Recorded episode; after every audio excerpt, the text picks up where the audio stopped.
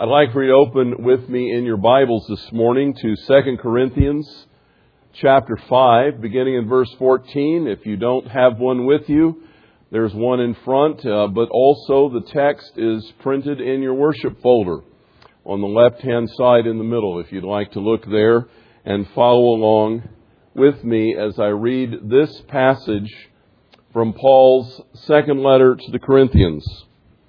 2 Corinthians chapter 5 beginning in verse 14.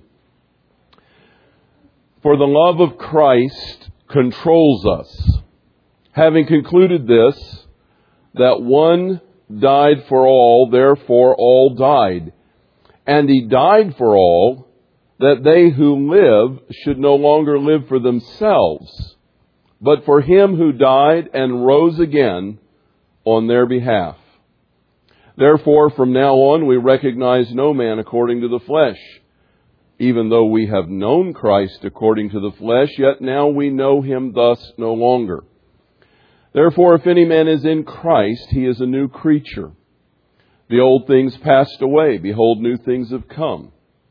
Now all these things are from God who reconciled us to himself through Christ and gave us the ministry of reconciliation, namely that God was in Christ reconciling the world to himself, not counting their trespasses against them.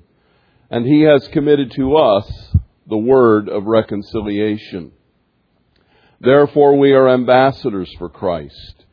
As though God were entreating through us, we beg you on behalf of Christ, be reconciled to God. He made him who knew no sin to be sin on our behalf that we might become the righteousness of God in him. Will you pray with me, please? Father, as we open your word this morning, and hear your servant, the Apostle Paul, describing his ministry and the, and the passion behind his ministry, that you had given to him the ministry of reconciliation. I pray that you would open our eyes this morning to all that you have done for us in Christ Jesus. Lord, I pray that this morning would be a day of celebration of resurrection and a day of reconciliation. I pray, Lord, that the healing power of your Holy Spirit might move upon our congregation this morning if there are relationships that are damaged or broken. Perhaps today would be the day of reconciliation. But Lord, above and beyond all of the things, it is important that we be reconciled to you. And I pray that by your Holy Spirit, you who caused and called light to shine out of the darkness, would cause your light to shine in our hearts, that you would open the eyes of our understanding, unstop our spiritual ears that we might perceive the truth, and that you would come to us today in the ministry of reconciliation, that we might be in perfect fellowship with you, the living God, maker of heaven and earth, and our maker. We ask it in Jesus' name. Amen.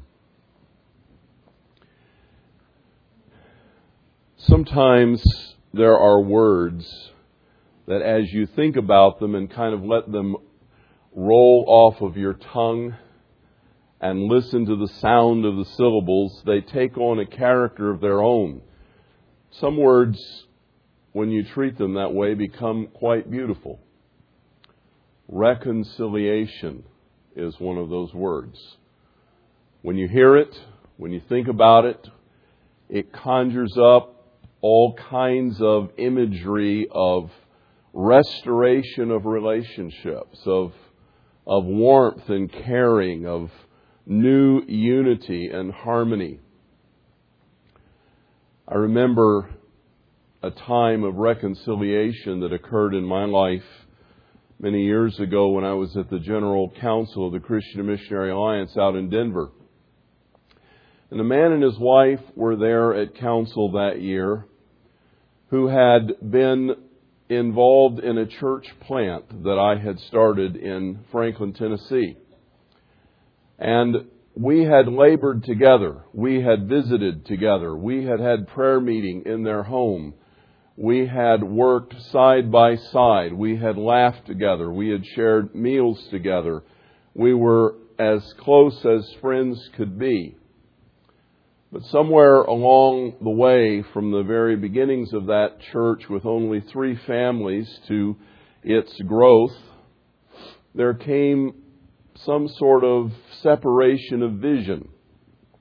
Somehow the ideas got skewed. We weren't on the same page any longer. And then eventually that uh, separation of vision resulted uh, in great damage being done to the church as a result of uh, frustration and, and rebellion. And so we soon found ourselves who had been so close, now so very far away. There seemed to be no way to bridge the gap. The damage had been done. There was suffering and there was sorrow and there was emotional pain. And over time, the years passed. Eventually, he and his wife and family moved from the area. And they went out to Denver, where they themselves decided that God was leading them to plant a church. Not long after that, this general council occurred. We were meeting in Denver. I knew that this couple uh, lived out there. And one evening at the council meeting, there was an opportunity to go down. It was held in an arena, and there was the opportunity to go down on the floor of the arena and just to spend some time in prayer and perhaps connecting with others in small huddles and small groups. And over the years, God had done a work in their life, and God had done a work in my life. There had been the opportunity in the Spirit to grant forgiveness before God, but there had not been the opportunity to meet face to face and to restore the relationship. And I will never forget that evening that I moved forward down to the floor area and sought them out. And interestingly enough, they too were hoping to seek me out. And we met in the convention center arena in Denver, Colorado. In a small huddle, the three of us, asking and receiving forgiveness, experiencing renewal of love and restoration of fellowship as we stood together and prayed and asked God to renew and refresh our relationship and to put the past behind us that we might walk as brothers and sisters in Christ from that time forward. Reconciliation. A beautiful word, a beautiful occurrence.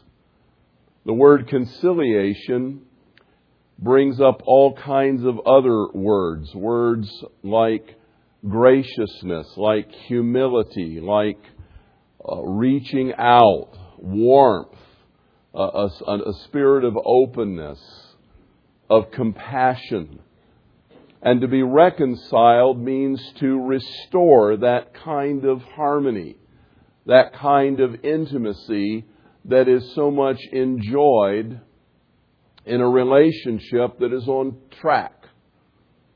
Perhaps you have experienced reconciliation in your life in some uh, human relationship, and you know the, the sweetness and the savor of that moment when you can lay aside all the things that have happened and put them away and, and put them under the blood of Christ and move on together, walking once again on the same path in harmony. Perhaps you have relationships that need to be reconciled. And the Word has for you this morning a kind of longing that you wish reconciliation could occur. It is interesting that in 2 Corinthians chapter 5, in the passage that we read, the Apostle Paul describes what God has done with respect to us in the death and resurrection of Jesus Christ as reconciliation. It implies that there was a breach in the relationship, that there was separation, that there was some damage done that there needed to be some kind of meeting of the mind, some mediation. There needed to be some connection and restoration. Oftentimes, when reconciliation occurs, it really takes the stronger person to take the initiative. I'm speaking of maturity and of strength of character. Sometimes it takes that person who is uh, willing to, to go the extra mile, to go more than halfway, to reach out and begin the process. Sometimes it's even the party who has been wounded. But after reflecting on the insult, the realization comes to them that the injury suffered is not worth the loss of the relationship. And so they make the effort and the initiative to restore fellowship and to try to somehow bridge the gap in a relationship that has gone wrong. Paul tells us that God Himself is the one in our broken relationship, yours and mine with Almighty God. In that broken relationship, God is the one who has taken the initiative. If you look with me in verses 18 and 19, it says, Now all of these things are from God, who reconciled us to himself through Christ, and gave us the ministry of reconciliation, namely, that God was in Christ reconciling the world to himself, not counting their trespasses against them. In other words, Paul tells us that in the broken relationship that human beings experienced with Almighty God, that He Himself has taken the initiative to bridge the gap. He is the one who took the first step. In fact, He took many steps throughout the history of the Old Testament. But we come to the advent of Jesus Christ and ultimately to His atoning death on the cross of Calvary and find that God has taken the initiative to restore our relationship to Himself. That's really quite amazing considering the fact that by very definition and by revelation, God can do no wrong. That He has never done anything to offend us. That He never needs to ask us for forgiveness on His behalf that he never needs to come to us and admit that he has made some error in, in, our walk or has uh, put too much of a burden upon us or in some other way has offended us. Because the scripture says he is a holy God. He never lies. He never cheats. He never steals. He never covets. He never behaves wrongly. In all of his character and all of his attributes, God is always and forever holy and righteous. He never makes a mistake. And yet, we who have been estranged from Him, the Scripture says God took the initiative to reconcile us to Himself. In our case, in our relationship with God, reconciliation requires an atonement for sin. You know, it's hard to be reconciled to someone if uh, that moment comes when you think, I'd like to restore this relationship, I'd like to make things better, and you go and you make that effort to do that, and they act like nothing ever happened. And they did nothing wrong. And why are you there staring at them like that? Because they are completely innocent in this matter. And, and you know how that feels, don't you? You were hoping there would be some meeting of the minds. You were hoping there would be some connection, that you would be able to acknowledge the problem and then move beyond it. that you could openly face it and then put it behind you, but they're not going there. And that's a little difficult. But in God's relationship with us, when He comes to us, there is a problem that needs to be addressed. The Bible says that all have sinned and fall short of the glory of God. That we have a, an estrangement from a holy God that exists because we have offended Him. There is actual sin in our lives, and the Bible says that God is a God who cannot bear to look upon iniquity. And so, in order to reconcile, there must be a frank acknowledgement of the problem. And there must be some way to deal with it in order to get beyond it. And Paul reveals to us in this passage in Corinthians that reconciliation requires atonement for our sin. Look in verse 19. Namely, that God was in Christ reconciling the world to himself, not counting their trespasses against them. And verse 20. Therefore we are ambassadors for Christ, as though God were entreating through us. We beg you on behalf of Christ, be reconciled to God. He made him who knew no sin to be sin on our behalf, that we might become the righteousness of God in him.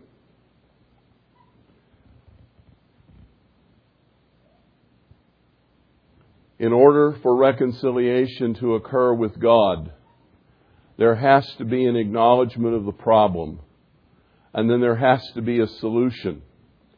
And the Bible says that because God is a holy God, the soul that sins must die. And without the shedding of blood, there is no remission of sin. There has to be a payment. There has to be a covering. There has to be some way to deal with the problem in the relationship in order to restore the fellowship. And the scripture says that God also took that responsibility upon himself. That Jesus Christ, who knew no sin, was willing to go to the cross of Calvary for you and for me, and to become sin for us in order that there might be a real payment that was acceptable to God in terms of righteousness and the requirements of the law, that there had to be a payment for sin committed, and that Jesus Christ was adequate to make that payment. In fact, he was more than adequate we met here Friday evening and we considered the events surrounding the last night of Jesus Christ before the crucifixion, his arrest, his trial, his prayer in the Garden of Gethsemane. And as we considered him in the Garden of Gethsemane, do you remember him praying three times, Father, if it is at all possible, if there's any other way, let this cup pass from me. Our Lord Jesus Christ was both fully God and fully man. And though this moment in history, in fact, the most important moment in history, had been planned before the foundation of the world, God knowing all things could see that Adam and Eve and all of their children down through the years would depart from his ways and a sacrifice would be required. And Jesus Christ was the Lamb slain from the foundation of the world. That this moment in history was the only thing that would restore fellowship with God. It was the only way to cover sin. It was the only way to have human beings back in eternity in the presence of the Father in a forever family. It was the only way to do that. And yet, Jesus Christ, the man in the Garden of Gethsemane, contemplated all that that event would mean the next day. The abuse, the ridicule, the crown of thorns, as tormenting as they might have been in the flesh, could not compare to the experience that he would undergo as he hung upon the cross of Calvary and he who knew no sin, he who had never for a second in all of eternity been separated from his Father, he who had never experienced being cut off from that vital relationship that he enjoyed in the presence of the Holy Trinity was going to become the sin bearer. And as he took upon himself the sins of the whole world and everyone who's ever lived, and received those into his body, of necessity, the Father would turn away from him and for some prescription of time only known in the heart and mind of God, Jesus Christ would hang there between God and men, bearing the sin of the world, separated from his Father and from the ministry of the Holy Spirit, alone, enduring the shame and the sin of the cross.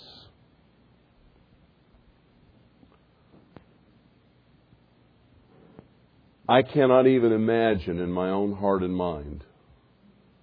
I can't even begin to put myself in the, in the shoes of Jesus there in the Garden of Gethsemane. As awful as crucifixion was, as awful as the trial and, and all of the torture was going to be, I think the thing that most terrified Jesus the man was being separated from the Father, bearing the sin, taking upon himself, in essence, the punishment of the sins of every human being that has ever lived or ever will live. That somehow in those hours upon the cross, being the infinite God man, he would accept the sin of the whole world upon himself. Being man, he could meet the requirements of the law. The soul that sins will die. Being God, in his infinitude, he could die a thousand million billion deaths at once for all of human beings, all humankind. And the scripture says that God, God led him to the cross. And God made him who knew no sin to be sin for us.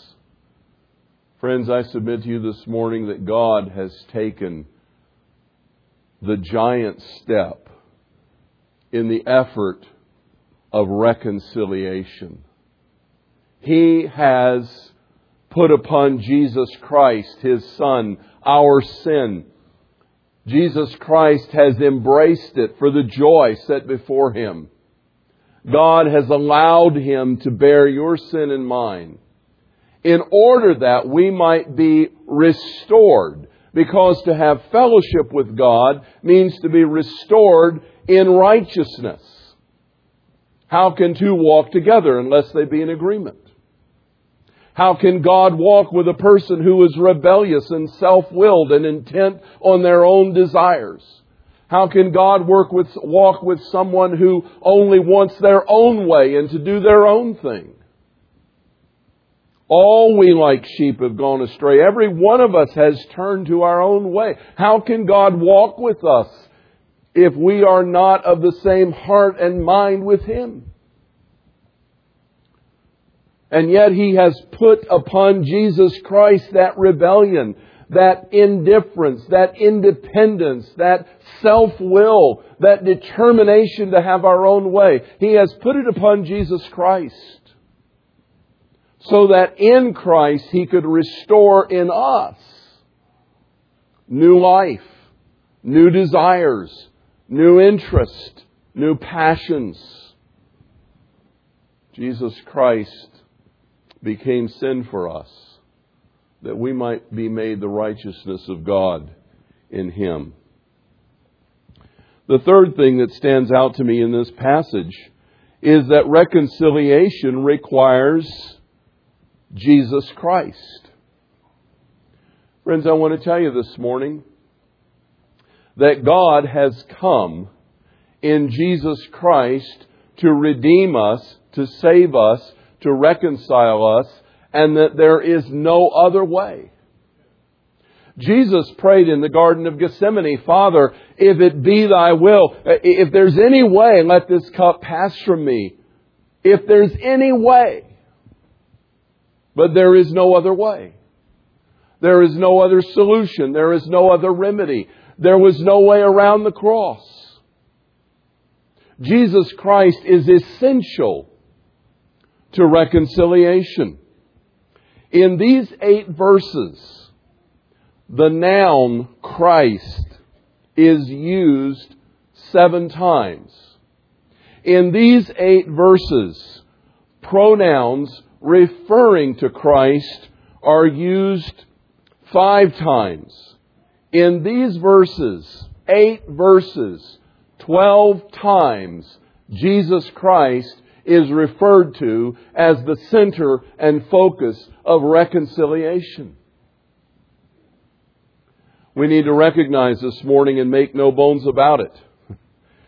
We need to be very clear about this.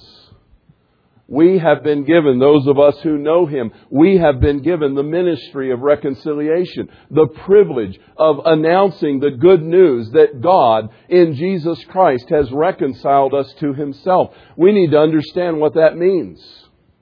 It means there is no other way for it to happen. The Bible is very clear in what it claims. The Bible claims to be inspired by God. Which God? The one who is Almighty in the heavens, the one who is the maker of heaven and earth, the one who made everything that there is, the God who is the author of all of life. The Bible claims to represent that God. God claims to be that God. Jesus Christ, throughout the scriptures, is testified that He is the Son of God. And even when he stood before the high priest and was posed the question, Are you the Son of God? Yes, I am. There is absolutely no question. When Thomas, as we saw this morning in the sunrise service in the reading, as Thomas in the upper room in the second week after the resurrection looked at Jesus Christ standing there in front of him in the flesh, and Jesus said, Thomas, Reach forth your hand. Touch the nail prints in my hand. Put your hand in my side where the spear went. See if I am not real. And Thomas proclaimed, My Lord and my God. There is no question in Scripture that Jesus Christ is Almighty God, fully God, fully man, begotten of the Father, full of grace and truth, he is the only one. God tells us that the only way to come back to Him is to come through Jesus Christ. There's no other solution.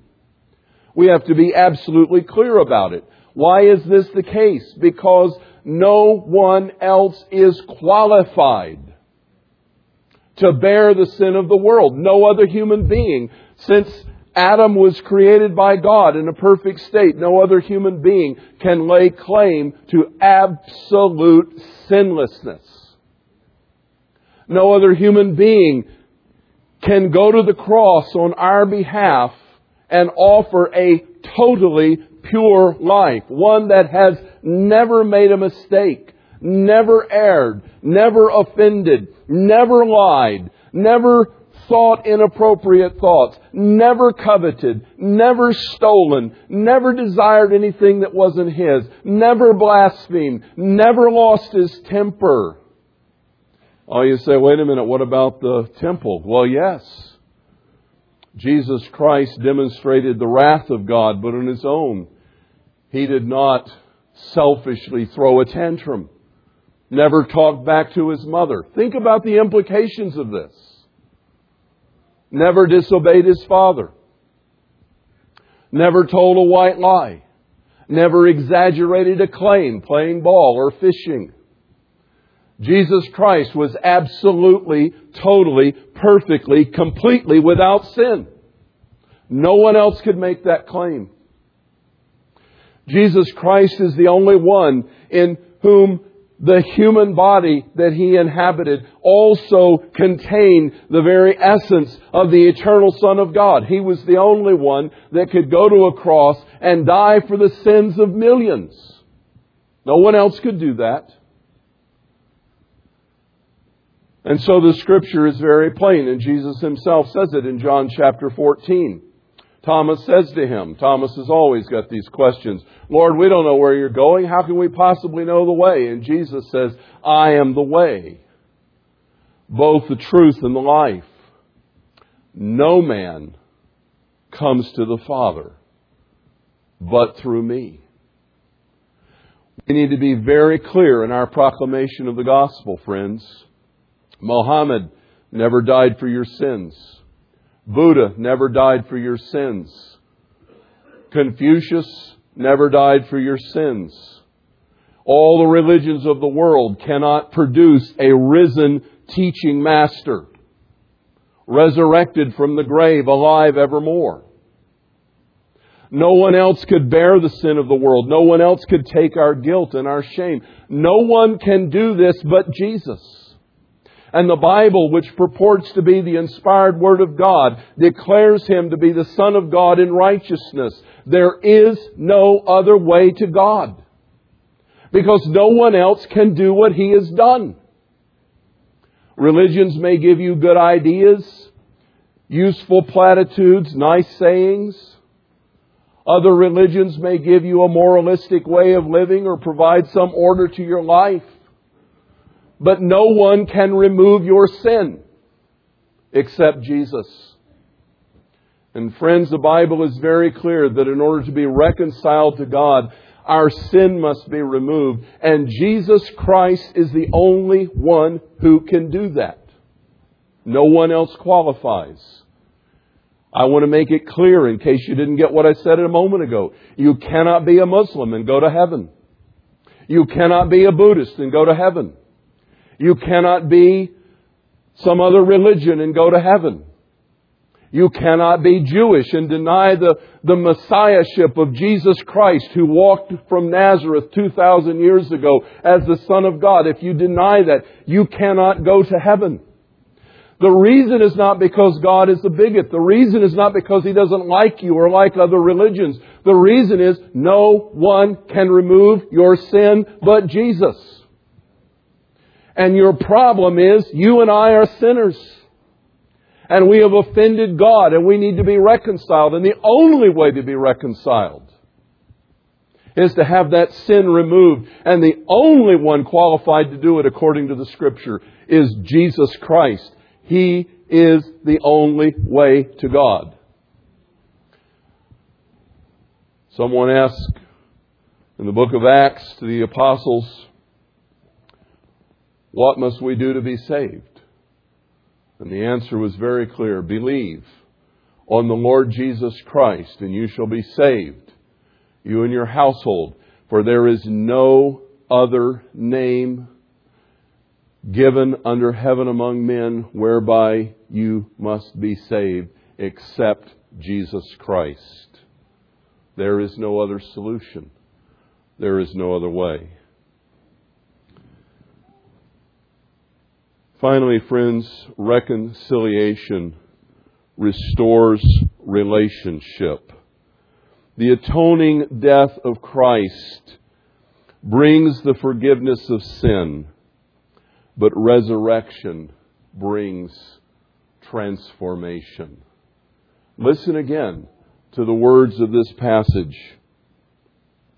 For the love of Christ controls us, having concluded this, that one died for all, therefore all died. That means that in his death we were able to die to our sin. By faith, trusting Jesus Christ as the risen Savior, we are able to die in the death that he died. God does this wonderful thing called imputation. He credits us with the payment of Jesus Christ if we will trust Him. And so he says, In Him, therefore, all died, and He died for all. Why? That they who live should no longer live for themselves, but for Him who died and rose again on their behalf. Do you see that Jesus Christ has risen from the grave on our behalf that we might be transformed? That our lives might be changed, that you don't have to go on uh, uh, in bondage to your sinful patterns and habits. You don't have to go on dealing with those personality quirks that are so annoying to everybody else. You don't have to go on living with those habitual sins that drag you down. Jesus Christ is able to transform you. He is able to release you. He is able to free you. He is able to change you so that you can live for Him, so that you can walk the path together. That's being reconciled to God. He comes and walks with us. Isn't that a beautiful thing, friends? Jesus said to His disciples, those who had put their total trust in Him, I will never leave you nor forsake you. As you go to the ends of the earth, I will be with you always. He is willing to come alongside and walk with us as we live for Him. And then he says in verse 17, Therefore, if any man is in Christ, he is a new creature. The old things passed away. Behold, new things have come. God promises to change our essential nature. He promises to take us from being those who are bent on self will, bent on having our own way, determined to do it our way, and transform the very character of our nature by the new birth that we now have a passion and a desire to walk with God and to please Him.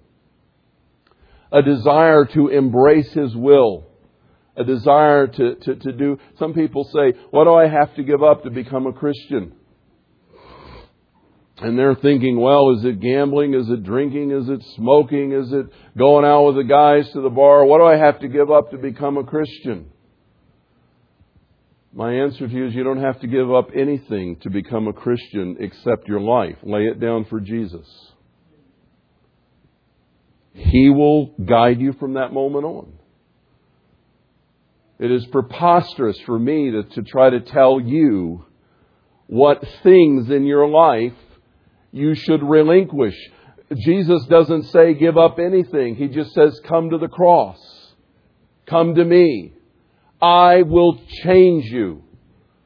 I will work in you. I will give you new interests. I will give you new appetites. I will give you new passions. I will give you new desires. I will set your feet upon a path of righteousness.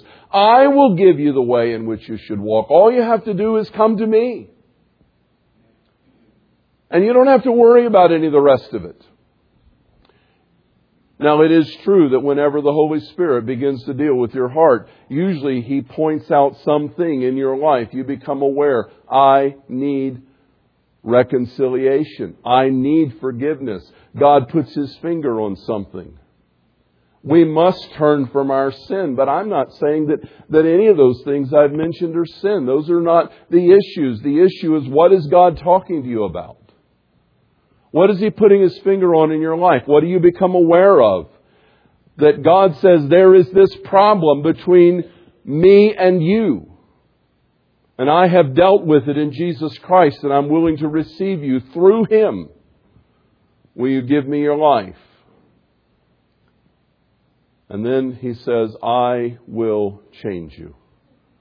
I will give you new life. I will give you new interest. I will transform your desires. He even makes this almost ludicrous promise in Psalm 37, but it's because of the transformation. Trust in the Lord. Delight yourself in Him, and He will give you the desires of your heart. But if you trust in the Lord and delight yourself in Him, He is safe in making that offer. Because He will change you from the inside out. I want to conclude this morning with these last verses, verse 20. Therefore, we are ambassadors for Christ, as though God were entreating through us. We beg you, on behalf of Christ, be reconciled to God. The writer of Hebrews in chapter 10 speaks some very frightening words if you're following in your Bible, it's Hebrews 10, beginning in verse 26. But just listen if you don't have it ready at hand. Just listen. For if we go on sinning willfully, after receiving the knowledge of truth, there no longer remains a sacrifice for sins. What he's saying is, once you've heard the truth, and it's been plainly declared there is no other way. It's just another way of saying what I said a few minutes ago. There is no other way. This is the answer. This is the only way to God. This is the only way to ensure eternal life. This is the only way to be reconciled. There's no other solution. There's not going to be another answer. There will never be anyone after Jesus. 2,000 years ago, he died on the cross and he said, It is finished. The debt is paid. There's no other answer. And so he continues. There no longer remains a sacrifice for sin, but a certain terrifying expectation of judgment and the fury of a fire which will consume the adversaries. Anyone who has set aside the law of Moses dies without mercy on the testimony of two or three witnesses. How much severer punishment do you think he will reserve, deserve who has trampled underfoot the Son of God and regarded as unclean and useless the blood of the covenant by which he was sanctified and insulted the Spirit of grace? For we know him who said, Vengeance is mine, I will repay, says the Lord. And again, the Lord will judge his people. It is a terrifying thing to fall into the hands of the living God. I want to tell you a little story about how I came to preach the message I've preached this morning every year as we approach Resurrection Sunday. Like most pastors, I suppose, I look for some new take on the resurrection, some new facet of truth that I can bring. And so I began to look at all the resurrection passages. And I could not get out of my mind the verse, God was in Christ reconciling the world to himself. Couldn't get it out of my mind. And I prayed over it and I prayed over it and I felt clearly impressed that God wanted me to speak from these verses. And I said, Lord, the resurrection is mentioned here, but this is not the focus of the resurrection. This is all about reconciliation. And then he showed me verse 20. We are ambassadors for Christ as though God were entreating through us. We beg you on behalf of Christ, be reconciled to God. Many of you are parents. Some of you are actively raising your children. Others of you have already accomplished that. Well, perhaps. And you know the feeling that you have or had whenever they just defiantly disobeyed and you had to bring some kind of discipline, correction. My mother used to say, although I never believed it then, it hurts me worse than it does you. But I was the one getting the spanking, and I was quite confident that I was being hurt more until I became a parent. And then I realized how much it took out of me to, of necessity, be harsh with my children. I hated that. And I want you to know this morning that it is a terrifying thing to fall into the hands of the living God.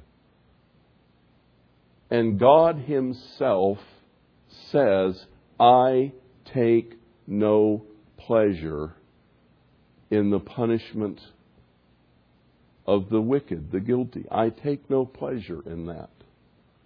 There is a warning here. I am a holy God, he says. I will deal with sin. I cannot be who I am and ignore it.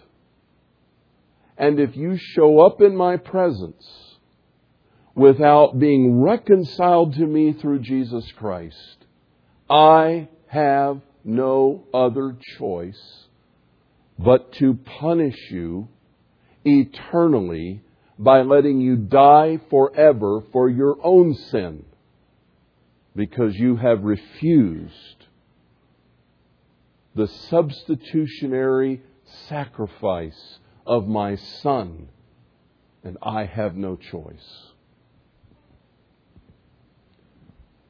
And God spoke to my heart in these verses, saying, I'm begging you, be reconciled to me through Christ. I have loved you with an everlasting love. I have given you the best I have to give. I have come to you for reconciliation. I have offered my Son, who knew no sin, for you to be redeemed and reconciled and saved. I beg you, come to me. And I want to tell you this morning this is God's plea to you. This is not mine. This is God's plea. Be reconciled to Jesus Christ. I beg you, on behalf of Christ, be reconciled to God. Some of you here this morning have never been reconciled to God. You're still walking at odds with Him. Some of you here this morning may never see another Easter.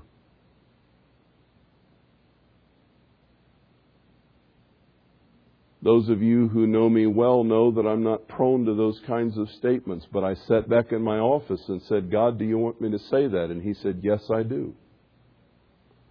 I want you to make it clear. You may not see another Easter.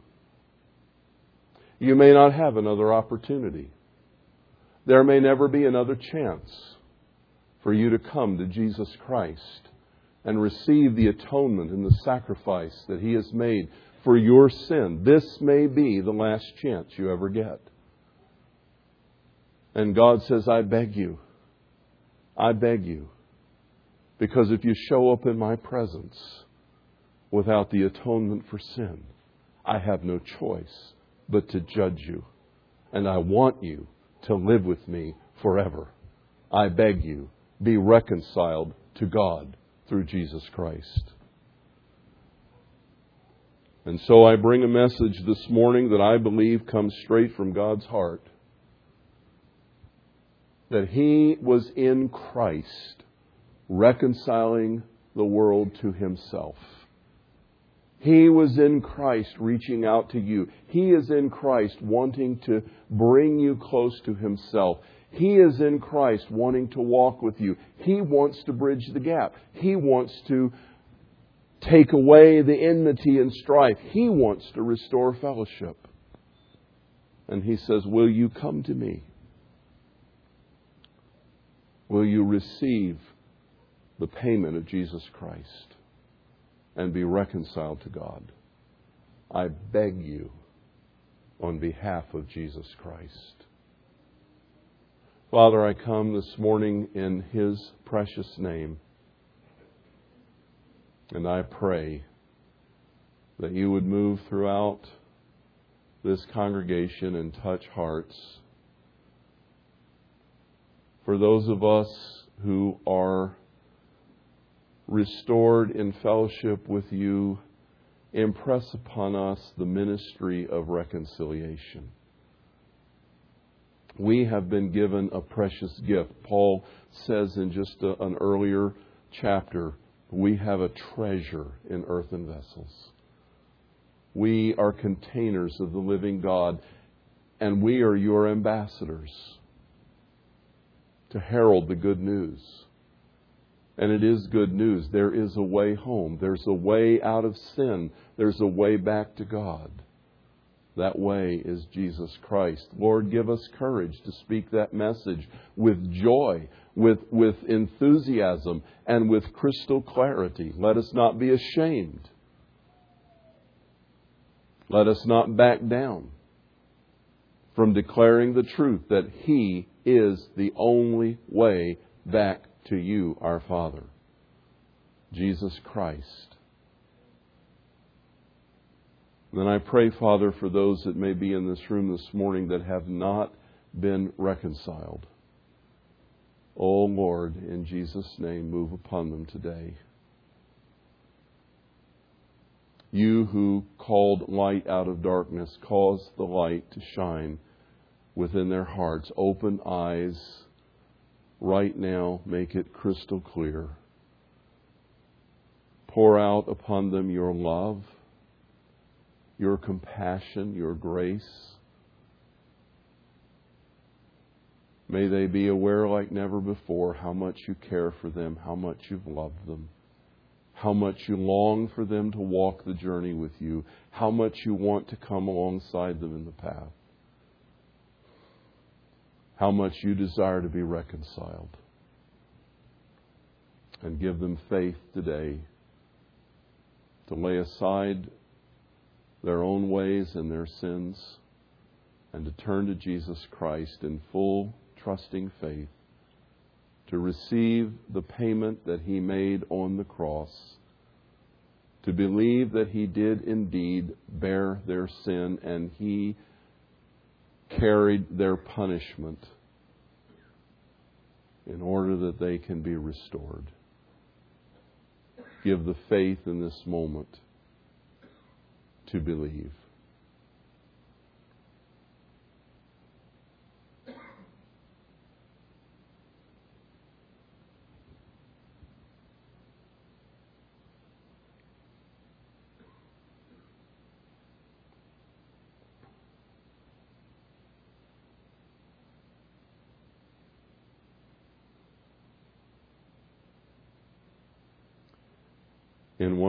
Another, everyone comes through the same door with words something like this Lord Jesus, I know that I have sinned. I know that I have offended you. I know that I deserve punishment. But today I want to turn from that whole history and from my self will. I want to turn to you, Lord Jesus, and receive the sacrifice that you made for me on the cross. To believe that you died to take away my sin. And this day forward to follow you with all of my heart. I give you my life, and I thank you for giving your life for me. In Jesus' name.